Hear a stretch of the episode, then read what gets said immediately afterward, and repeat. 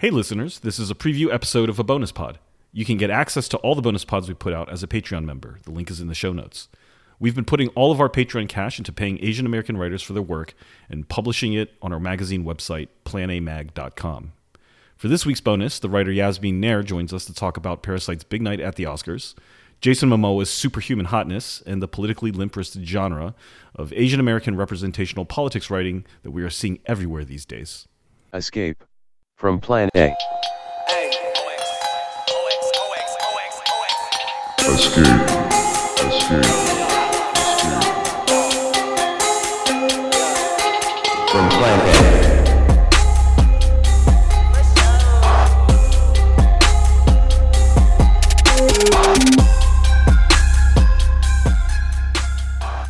Welcome to Escape from Plan A. Uh, this is Teen, and today I've got a really special guest who's been on the pod once before, friend of the podcast, Yasmin Nair. Yasmin, how are you? I'm well, thank you. Such a great delight to be back on.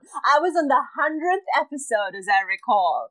Yes, to my yeah. great pride. Thank you. Yeah, yeah. No, we we specifically reached out to you for for our, Oh. our centennial, Oh, as it were. lovely. Thank you. Uh, yeah, Yasmin. You know, Yasmin, we're kind of like, uh, you know, there's sort of like a, a little sh- little um nexus between you and and us, and then and then the Champagne Sharks guys and Trevor. And I was I was driving down back to New York, listening to you and Trevor chop it up on Champagne Sharks. Uh, and I just I was just cracking up the whole time. Uh, was and I as was I, I think. As was I. Yes. yeah i was cracking up at you cracking up and i was like i gotta i gotta get in on this conversation because you had said something i forgot about who uh but you were talking about people who write asian american writers who use the sentence the scent of jasmine and cumin or something a popular set of tropes, yes. yes. And I just I've, I've been thinking a lot about that. You know, I um someone on Twitter uh has was had posted this article, and I think you read it too. The the one by Walter Chaw in the New York Times about how Parasite won, but Asian Americans are still losing. And uh, someone I posted on Twitter, I think it was uh, cat content only, said, "Okay, it this fits all of the usual tropes of Asian American uh, writing here. It it begins with."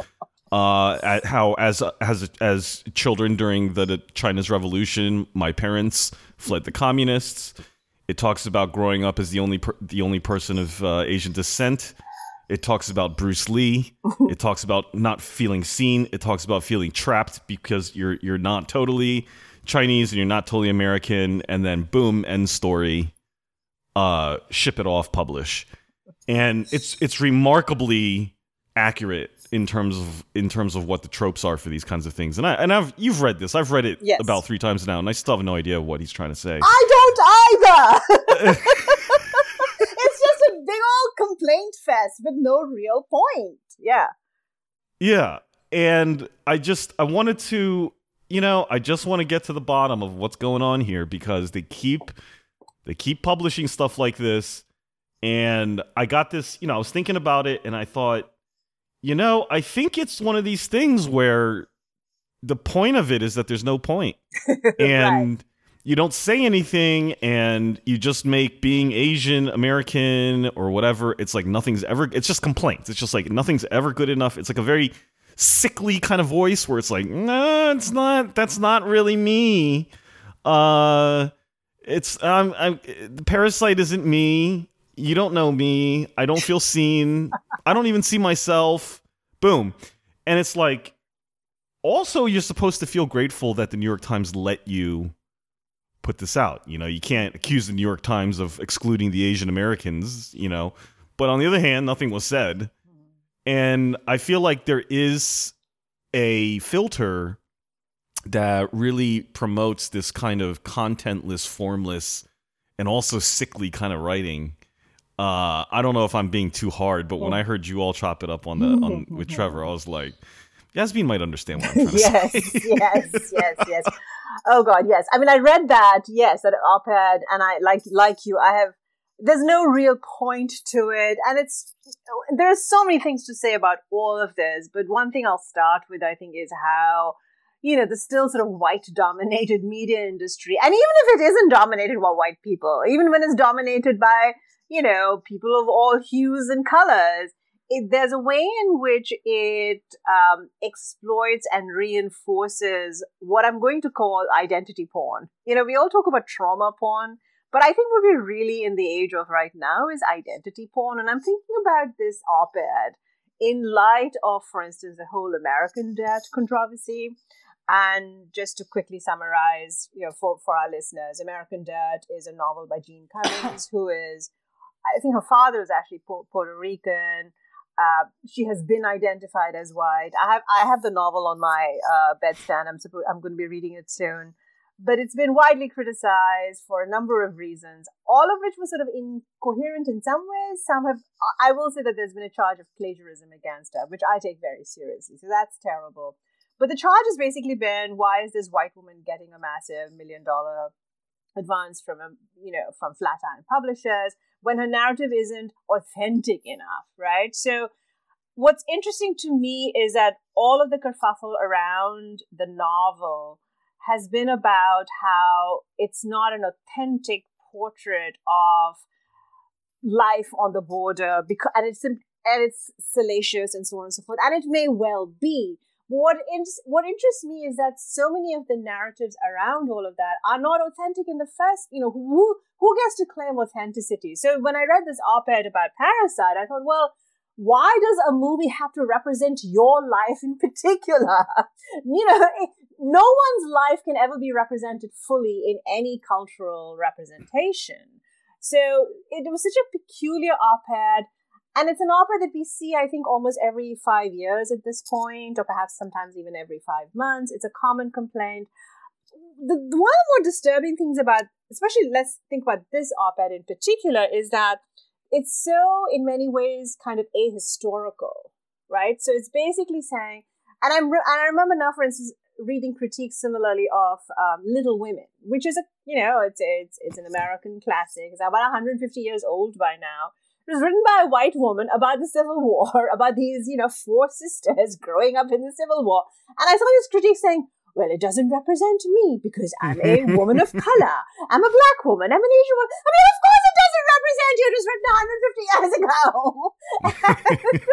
it cannot represent yeah. you. You know, and right. so and what is interesting is that there you now have all these TV shows. Um, I think there's there's a detective show starring a woman whose name I can't remember the name now, but it's very they're very anachronistic. So the big thing now is to redo these texts in very anachronistic terms and suddenly make them seem feminist or make them seem like suddenly there are like magically there are 10 black people you know handmaid's tale the current tv series going on which i can't bear to watch i couldn't you know after i think the second one i just thought i'm, I'm done. I'll wait for the whole damn thing to be over before i write a review of it because I, it's just too much it's just too painful. But oh, it, interesting. it, yeah but it has like these painful in the sense that it's just really bad but it has these inserted black bodies and it becomes very problematic because they're so clearly tokenized. You know it's sort of like the director saying ah, okay we're going to get complaints about there being no black or brown bodies. Get let's get some in and just insert them and have them standing around in the background which is what i recall from the last time i watched um, the tv series but i guess the point is yeah i i, I it's we're in a peculiar moment where people aren't really able to read or digest culture in intelligent ways. They're going into this like these spoiled brats. I'm putting this very bluntly, right? Like spoiled brats who've had some sort of, you know, uh, cultural reading text syllabus crammed down their throats from the age of six or something.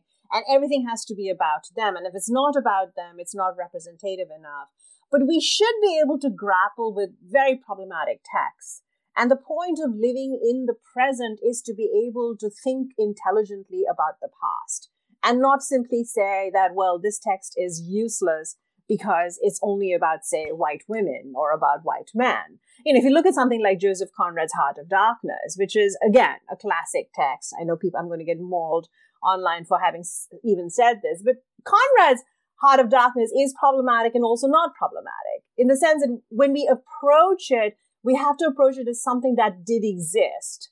And we need to think about not rewriting or declaiming it, but asking ourselves, well, what is it about our past that produces these texts? And how do we relate to them intelligently? As opposed to going to a movie theater. And what interests me about this op-ed is this is not even about a historical text. It's about a text you know, it's a movie made by a Korean filmmaker in the here and now. what do you want him to do? And also, China, Korea, completely different.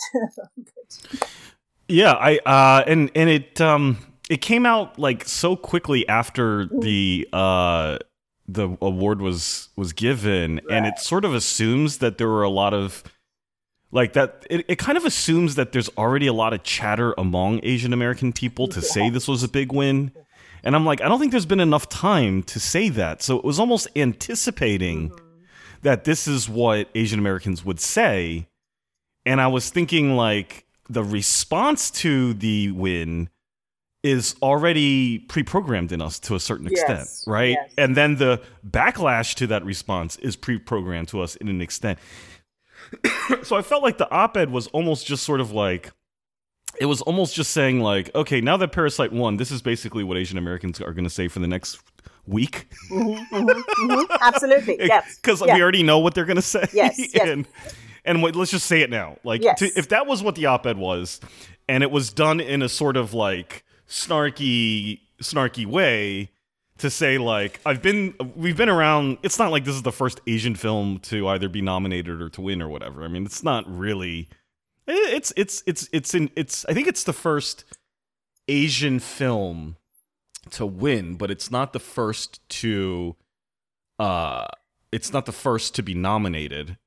And he's also not the first like he won best director too. He's not the first Asian director to win best director. I mean, it is it is a like a really imp- like unique event, but not quite as unique as it's as it's made out to be, you know. And the you know, there's a certain, you know, when the Oscars decide to do something that's hmm. quote groundbreaking, meaning they just decided to fucking do it, which I hmm. never understood. It's kind of like when it's groundbreaking when an Asian actor was like, you know, given a Marvel franchise Simu Liu's like Shang-Chi thing. Whoa. And then everyone was like, oh my God, it happened. We did it. I'm like, you didn't do it. didn't Dis- do it. Dis- Disney executives just decided to do it. right, right. I mean, that's how easy it is. They get around and they say, let's just do it. And they did it. Yes. Yeah, exactly. they just decided to do it. And Right. then that somehow gets translated into Mhm. we did it. We did it. Yeah. I'm like, Yeah. you know, and I think with this too, it's like the the Academy decided to give the award to Bong Joon Ho and Parasite, and everyone's like, "We did it! We did it!"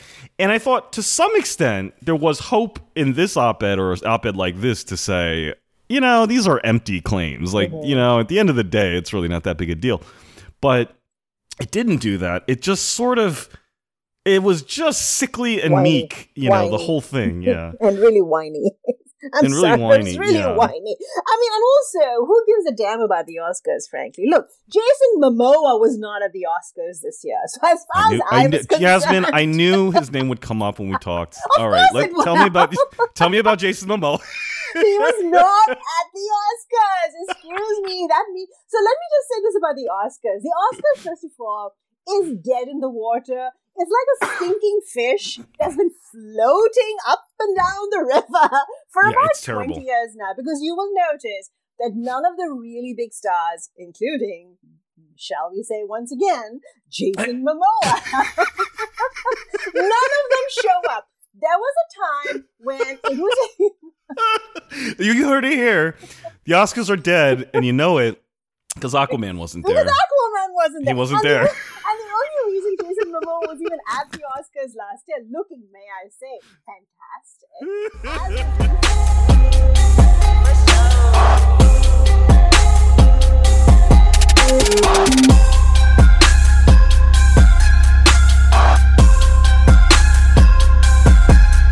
you.